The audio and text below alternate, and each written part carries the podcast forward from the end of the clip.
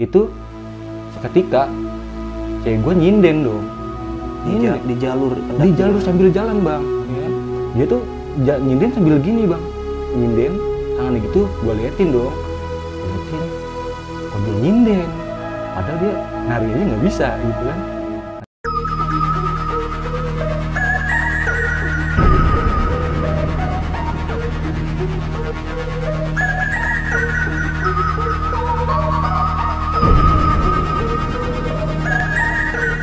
Assalamualaikum warahmatullahi wabarakatuh. Kembali lagi bersama gue Badru Capslock. Kali ini gue kedatangan narasumber salah satu pendaki dari kota Depok, Jawa Barat. Beliau mau menceritakan pengalaman saat mendaki Gunung Semeru pada tahun 2017. Dan untuk teman-teman yang sudah subscribe, terima kasih. Dan buat teman-teman yang belum subscribe, jangan lupa diaktifkan loncengnya, lalu di subscribe. Karena sebagian penghasilan dari channel ini akan kami donasikan ke orang-orang yang membutuhkan. Berbuat kebaikan bisa di mana saja dan dengan cara apa saja. Nggak perlu berlama-lama, langsung saja kita ke Oh Nani obrolan narasumber malam ini. Oke, kita kenalan ke narasumber pendaki yang kece ini ya. Halo Bang, halo bang siapa namanya Bang? Dedi Kurniawan bang Dedi Kurniawan. ya gue biasa dipanggil Memet sih Memet. Iya. Oke, Depok ke Depok mana Bang? gue Depoknya Gandul bang Oh, Cinere Gandul itu Iya, ya? Cinere Mantap. Gandul. Itu nama viral banget Bang. viral ya Iya, film Iya. Indro apa ya? Dono ya? Binyamin. Oh, Binyamin. Iya, iya bener. Benyamin itu Mantap. Oke, langsung aja Bang, ceritain pengalaman saat mendaki Gunung Semeru. Ya. Sebenarnya pengalaman ini pun adalah pengalaman serta kenangan nih bang. Wis. Pengalaman serta kenangan. Jadi tuh di bulan Februari ini ada salah satu cewek yang dekat sama gue ini dia ulang tahun. Dia ulang tahun, tapi karena tip gue tipe cowok yang nggak romantis gitu. Jadi di ulang tahun dia gue nggak ngasih dia apa-apa.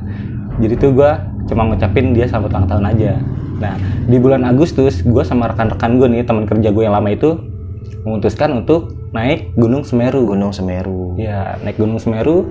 Itu gua berjumlah enam orang dari tim gua dan di tanggal itu pun ternyata dari tim gua, temen gue itu Bang Indra, dia juga sama naik Gunung Semeru. Akhirnya gua memutuskan untuk gabung sama timnya dia. Jadi gua berjumlah itu 18 orang. Singkat cerita, gua sampailah di stasiun Pasar Senen Nah, di pas waktu di pasar Senen itu timnya dari Bang Indra ini ketinggalan empat orang bang. Ketinggalan empat orang, akhirnya dia nyusul naik bis. Bis. Setelah itu sampailah gue di stasiun Malang. Sampai di sana, akhir gue langsung berangkat ke Pasar Tumpang untuk langsung lanjutkan perjalanan. Singkat cerita, gue tuh sampai di Ranupani jam 2 bang. Jam 2 siang. Jam 2 siang. siang. Sampai di sana gue beristirahat sebentar sambil ngurusin si Maxi.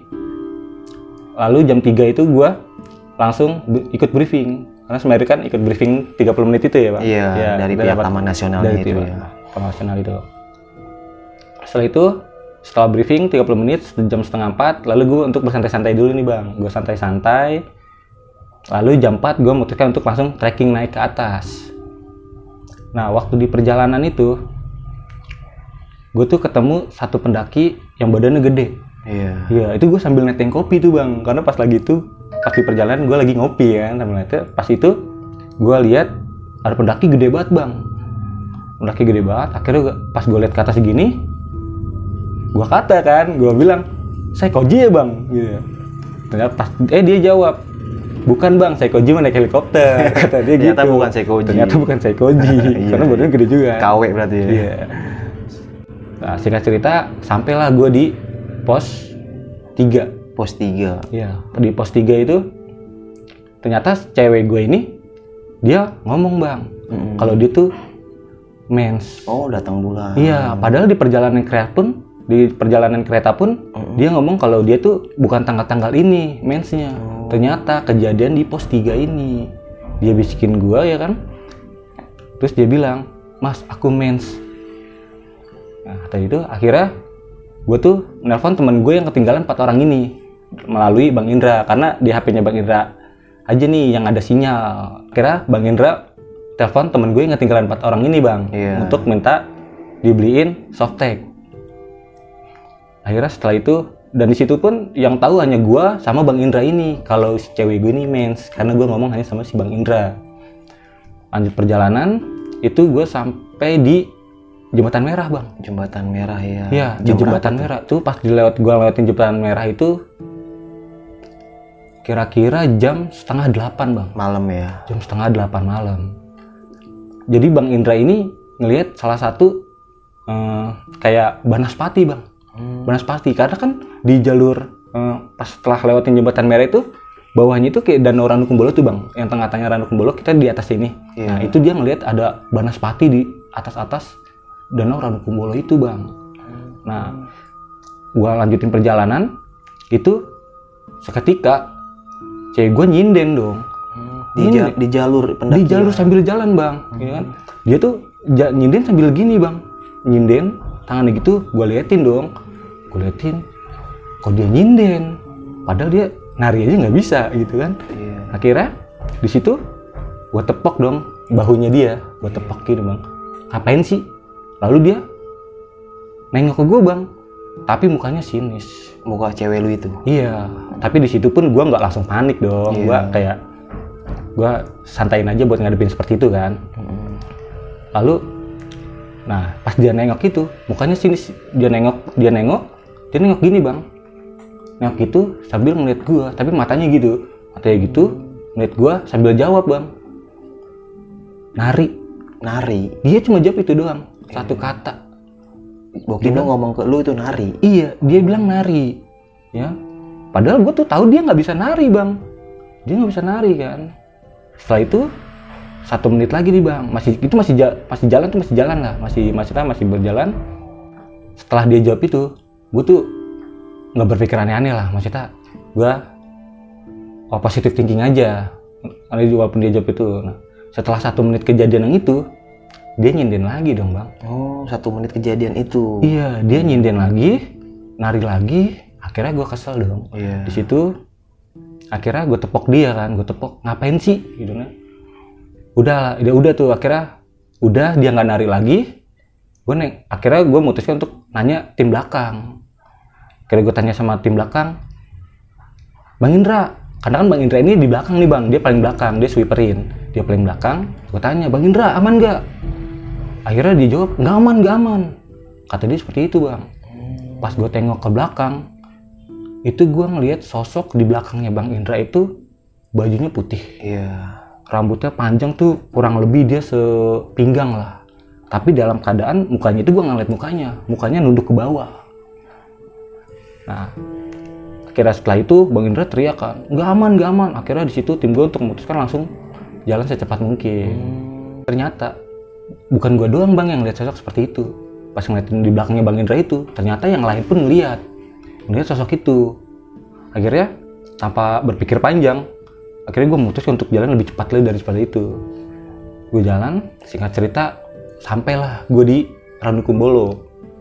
Sampai di Ranu Kumbolo itu kurang lebih gue jam setengah sepuluh kurang. Malam. Iya, malam sampai lah gue sana. Gue masang tenda, memutuskan untuk ngecamp di Ranu Kumbolo dulu bang. Iya. Gue ngecamp di Ranu Kumbolo dulu.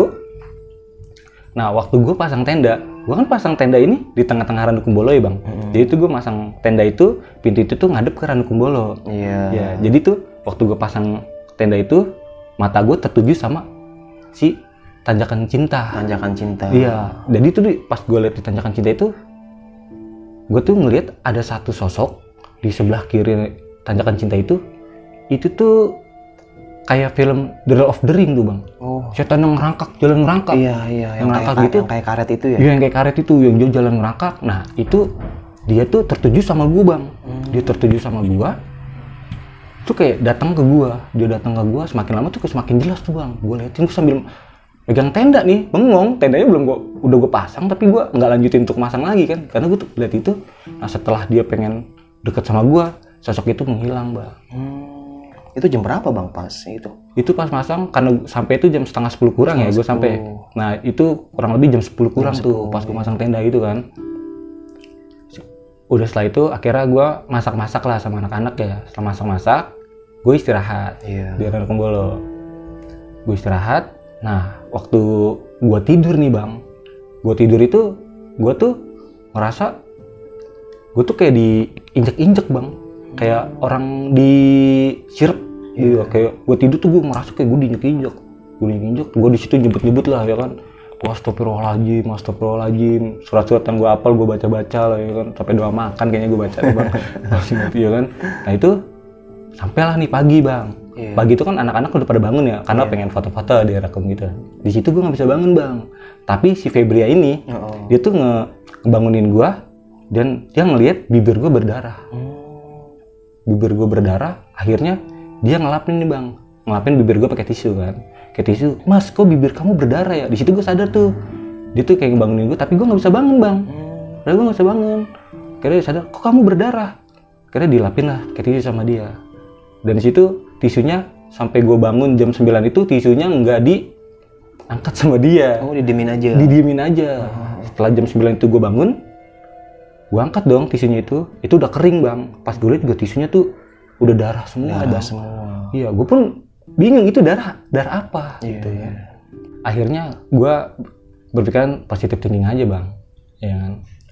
Setelah kejadian itu akhirnya gue berpositif thinking aja bang. Ya kan sampailah nih jam 12 nah jam 12 itu bang Indra ini Iya. dia tuh turun lagi ke pos 2 untuk jemput teman gue yang ketinggalan empat ini. Karena gue di di Ranu Kumbolo ngecamp nungguin teman gue yang empat orang ini yang ketinggalan. Nungguin kira sampailah nih mereka. Akhirnya gue beristirahat gue di situ ngopi-ngopi dulu sambil juga mereka yang baru sampai empat orang ini istirahat. Setelah itu gue lanjut perjalanan singkat cerita tuh gue sampai di Jambangan jam setengah enam Setengah enam sore. jam setengah enam sore tuh bang Iya, iya. itu udah keadaan gelap ya tapi gue masih bisa lihat puncak Mahamerunya Iya. sampailah gue nih di Kalimati jam 6 gue tuh ngecamp di Kalimati karena di shelter yang pojok sana tuh bang itu penuh buat pendaki ya Iya. akhirnya gue sama bang Indra memutuskan untuk ngecamp di pon yang sebelah kanan tuh bang yang diselimuti kain-kain putih. Padahal di situ tuh nggak boleh dilarang Iya, kan untuk ngecamp itu. iya. Akhirnya mau nggak mau akhirnya gue ngecamp di sana kan. Ngecamp di sana. Nah gue udah masang tenda akhirnya gue masak-masak nih bang. Gue masak-masak waktu gue masak masak nih bang itu gue diketawain bang diketawain sama sosok yang gue nggak lihat tapi dia ketawa. Gimana tawanya tuh? Yang- suaranya. hihi gitulah pokoknya. Coba wak wak wak wak kayak kan Iya, Gitu kan. Akhirnya ya pas itu thinking lagi aja gue biarin aja lah. Kayak gitu jangan dihiraukan ya. Itu jam 9 bang. Jam 9 gue masih ngopi-ngopi lah sama teman-teman gue kan. Ngopi-ngopi.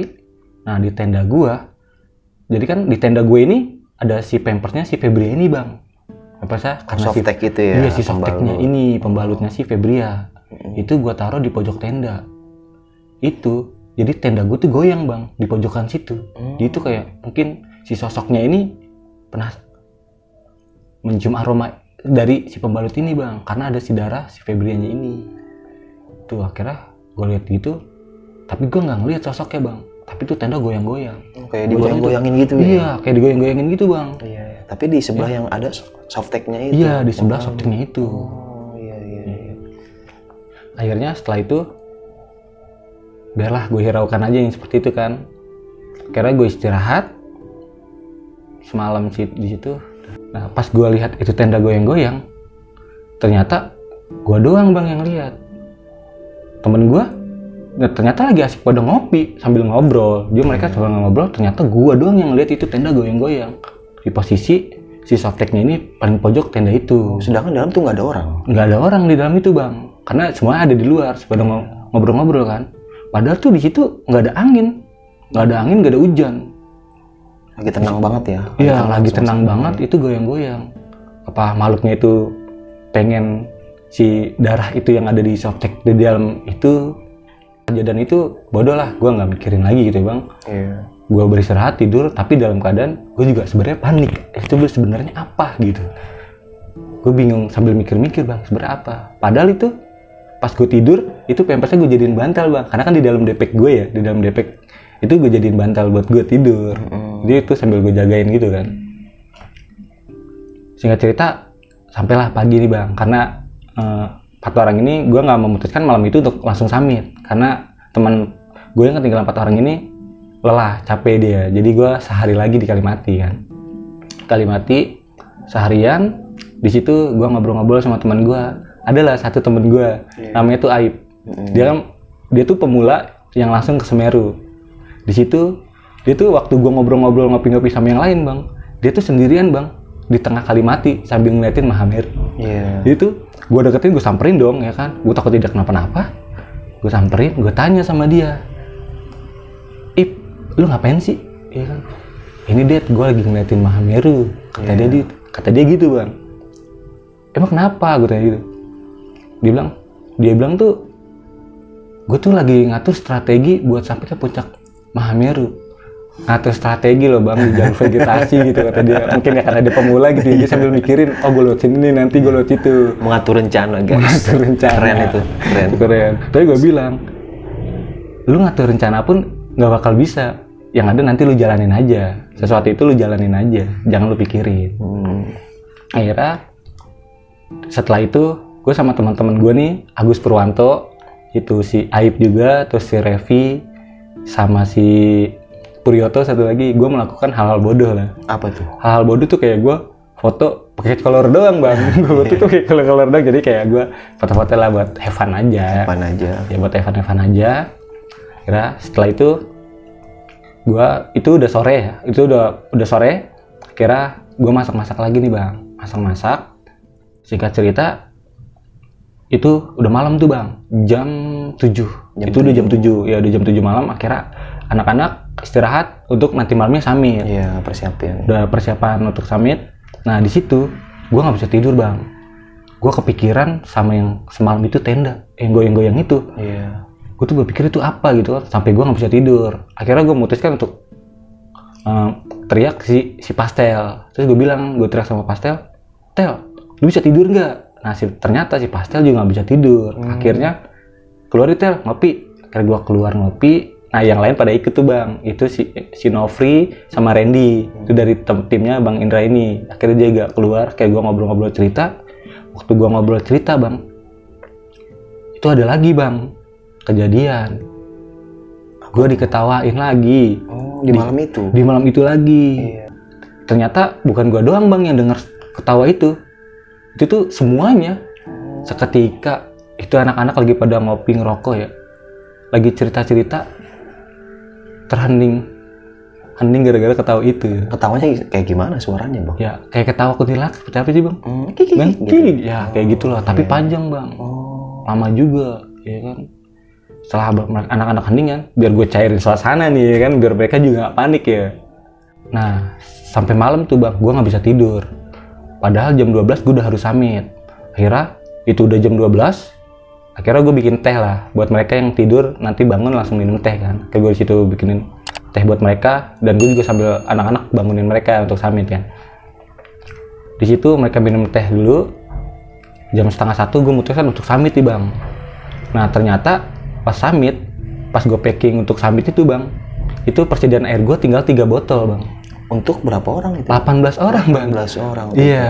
Betul. 83 botol itu untuk 18 orang nah di perjalanan nih sebelum vegetasi itu bang sebelum vegetasi itu kan kayak ada hutan-hutan tuh bang sebelah kiri teman gua kebelet BAB Boker, ya, Iya. buang air besar. buang yang besar kepakailah satu botol untuk dua orang ini buang air besar Iya, salam. tinggal dua botol kan tinggal dua botol untuk 18 orang 18 orang. iya gue tuh berpikir ya gue tuh karena ada cewek ya di tim gue ini jadi itu gue terfokus sama dia karena gue bertanggung jawab ngebawa dia.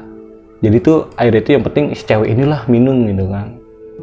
Alhamdulillah gue sampai di vegetasi di bang.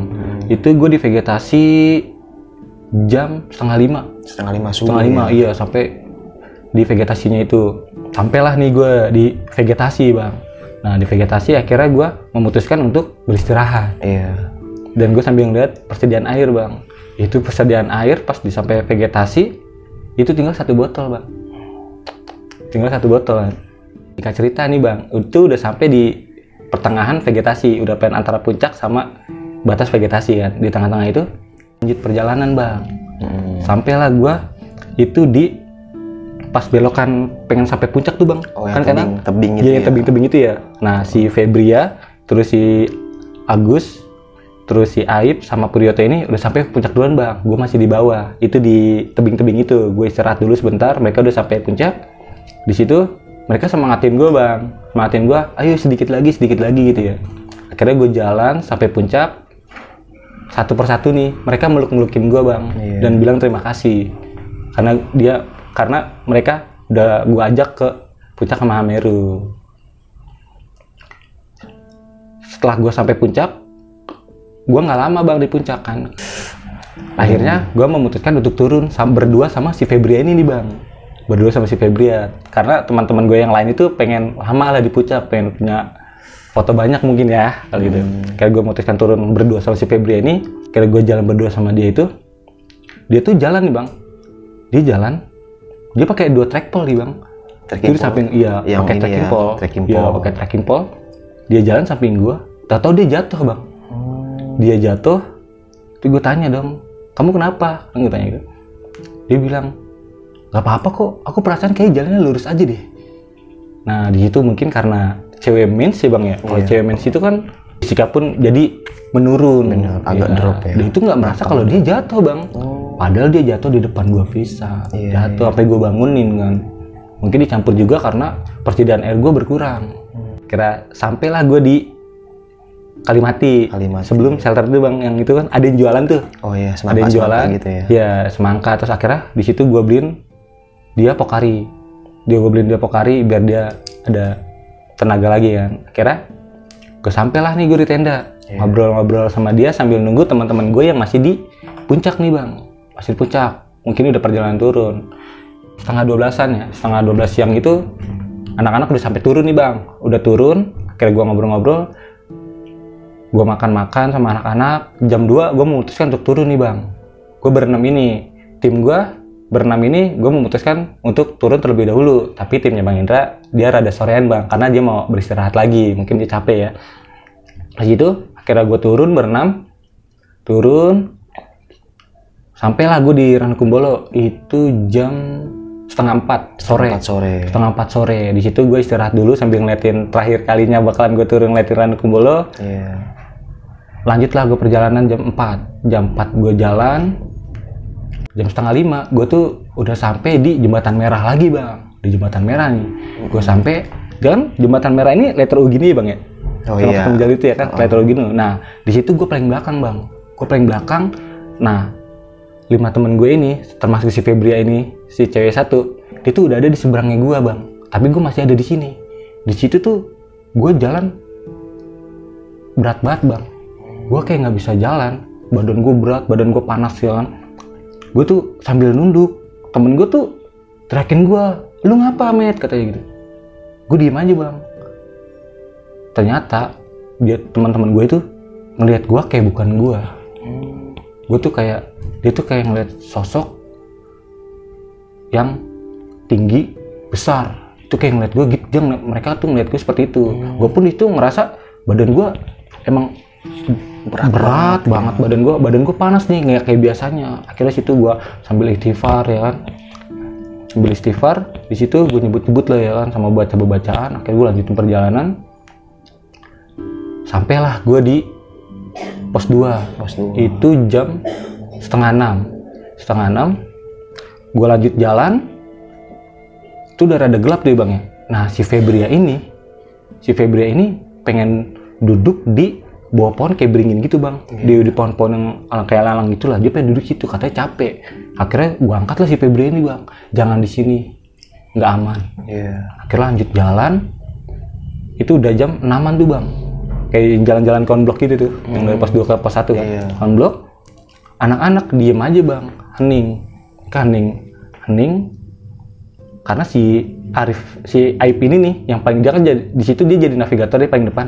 Di situ dia tuh udah ngeliat sosok-sosok bang. Apa tuh? kayak kuntilanak lah. Itu dia lihat bang dia paling depan. Akhirnya bergantian sama si pastel ini si Agus ini. Dia gantian untuk si pastel jadi navigator. Gue masih tetap jagain si Febri di belakang kan. Hmm, di belakang gue pun masih ada si Revi teman gue lagi. Nah di situ mereka diem nih bang. Diem mungkin karena dia ngeliat sosok-sosok kayak gitu mungkin yang depan ya. Kira gue untuk cairin suasana gue ajak lah mereka buat ngobrol ya kan? Gue teriakin kan ngobrol lah ya kan? Ngobrolin apa kayak berseru nah akhirnya mereka tuh ngobrolin tentang si Sule temen gue kerjaan gue akhirnya ngobrol-ngobrol ceritain si Sule lah ya kan? Akhirnya ketawa lah. Mm-mm. ketawa lah nih anak-anak. Si Febri pun ketawa. Dari sekian mereka ketawa cuma si Febri ya yang ketawanya beda. Gimana tawanya? yang lain hahaha dia dong hihihi gitu bang. Seketika lagi ketawa jadi hening lagi bang. Iya. akhirnya situ jalan mereka nih cepet semua nih bang. Gue pun cepet juga. Sampai situ setelah kejadian itu si Revi teman gue yang paling belakang ini jatuh. Jatuh. jatuh. Ternyata dia tuh di kayak di selengkat gitu kakinya bang. Hmm. di selengkat kayak dia jatuh gue tengok lah si Revi kan. Lu kenapa Rev gak apa-apa deh kaki gue kayak ada yang selengkat gitu kan. Kira ya positif thinking aja. Yaudah jalan-jalan. Di situ pun trackpole gue sampai bengkok bang. Di warna dia jatuh ya. Itu trackpole gue sampai bengkok kira sampailah gue di pos 1 itu jam tujuan. Tujuh malam. jam 7 malam. Sampai gue di pos 1 gue beristirahat lah sama sama anak-anak istirahat sambil ngobrol-ngobrol-ngobrol singkat cerita sampailah gue di Ranupani itu di basecamp Ranupani itu jam 8an Jam 8 malam. jam 8 malam Tapi bang, untuk sosok ya, Hmm. yang softtek itu yang di tenda itu ya, iya itu lu nggak ngeliat sosoknya apa itu? itu gue nggak ngeliat bang sosoknya Hmm, kalau nggak salah itu yang dekat pohon itu bukan sih bang yang dilibetin sama bahan-bahan iya putih. itu yang dilebetin yang pohon itu dilebetin kain-kain putih Iya. itu yang nggak boleh kita ngecamp di situ sebenarnya Hmm, jadi pas briefing itu kan dibilangin ya sama Iya, pihak Taman. Nasional kalau nanti di Kalimati ada pohon yang dilibetin sama bahan putih itu jangan buka tenda di sekitar situ ya Iya. karena menurut warga sekitar di situ ada ya penghuninya kali ya, ya mungkin yang agresif iya Iya, mungkin sih. karena dia mencium bau darah, Darah itu ya itu. Oh, makin jadi ya. Iya. Terus bang yang cewek lu ya yang nyinden nyinden itu ya? Iya nyinden itu bang. Nah itu dia sadar gak bang kalau dia nyinden? Ternyata dia tuh nggak sadar bang. Oh, dia nggak tahu kalau dia tuh nyinden kayak gitu. Itu pun gue cerita itu pas udah di basecamp Ranupani. Iya. Gua gua tanya dong sama dia kamu sadar gak kalau pas lagi jalan malam itu kamu tangan kamu bergerak nyinden kayak gitu? Dia bilang kok kok aku nggak nyinden? Kata dia gitu ternyata ya itu bukan dia. Bukan dia. Dia yang nyinden itu. Tapi sosok itu nggak masukin ke dalam tubuh bokin itu. Jadi gini bang dia tuh setengah sadar setengah dimasukin. Iya. jadi itu makanya dia nggak sadar. Karena dia nyinden. Iya. Oh untuk sosok yang yang lu bilang dekat tanjakan cinta itu ya? Ya yang tanyakan cinta dia yang udah sebelah kiri kalau kita lihat itu. Love Iya. of the ring gitu ya? Iya, yang itu jelas banget di depan itu mata lu. jelas banget bang. Tapi tuh gini loh dia kelihatan tuh dari jauh dia tuh kayak ngarah ke lu semakin dekat sama lu dia akhirnya dia hilang oh gitu Gitu. kayak jauh tiba-tiba jauh tahu dia dekat gitu. iya pas dekat dia hilang iya iya itu di situ lu panik banget ya bang sebenarnya gue panik bang karena Gua- rame ya Iya karena rame akhirnya gue gue bawa santai aja. Sebenarnya Iya. apa sih gue gitu? Gue sambil mikir apa sih? Wah nggak beres nih gitu kan. Yang nggak beres ya gue kira tapi si pembalutnya itu lu bungkusin plastik atau gimana bang pas saat bawanya itu oh pas waktu bawa itu Hmm. gue bungkusin plastik bang Bungkusin double plastik, plastik. ya. Ya setelah si Febria ini dia ganti pembalut Mm-mm. itu pun langsung gue masukin plastik Iya. dia masukin. tapi tetap ya bau amisnya kecium Tet- Tetap masih baunya, saya tetap kecium itu bang.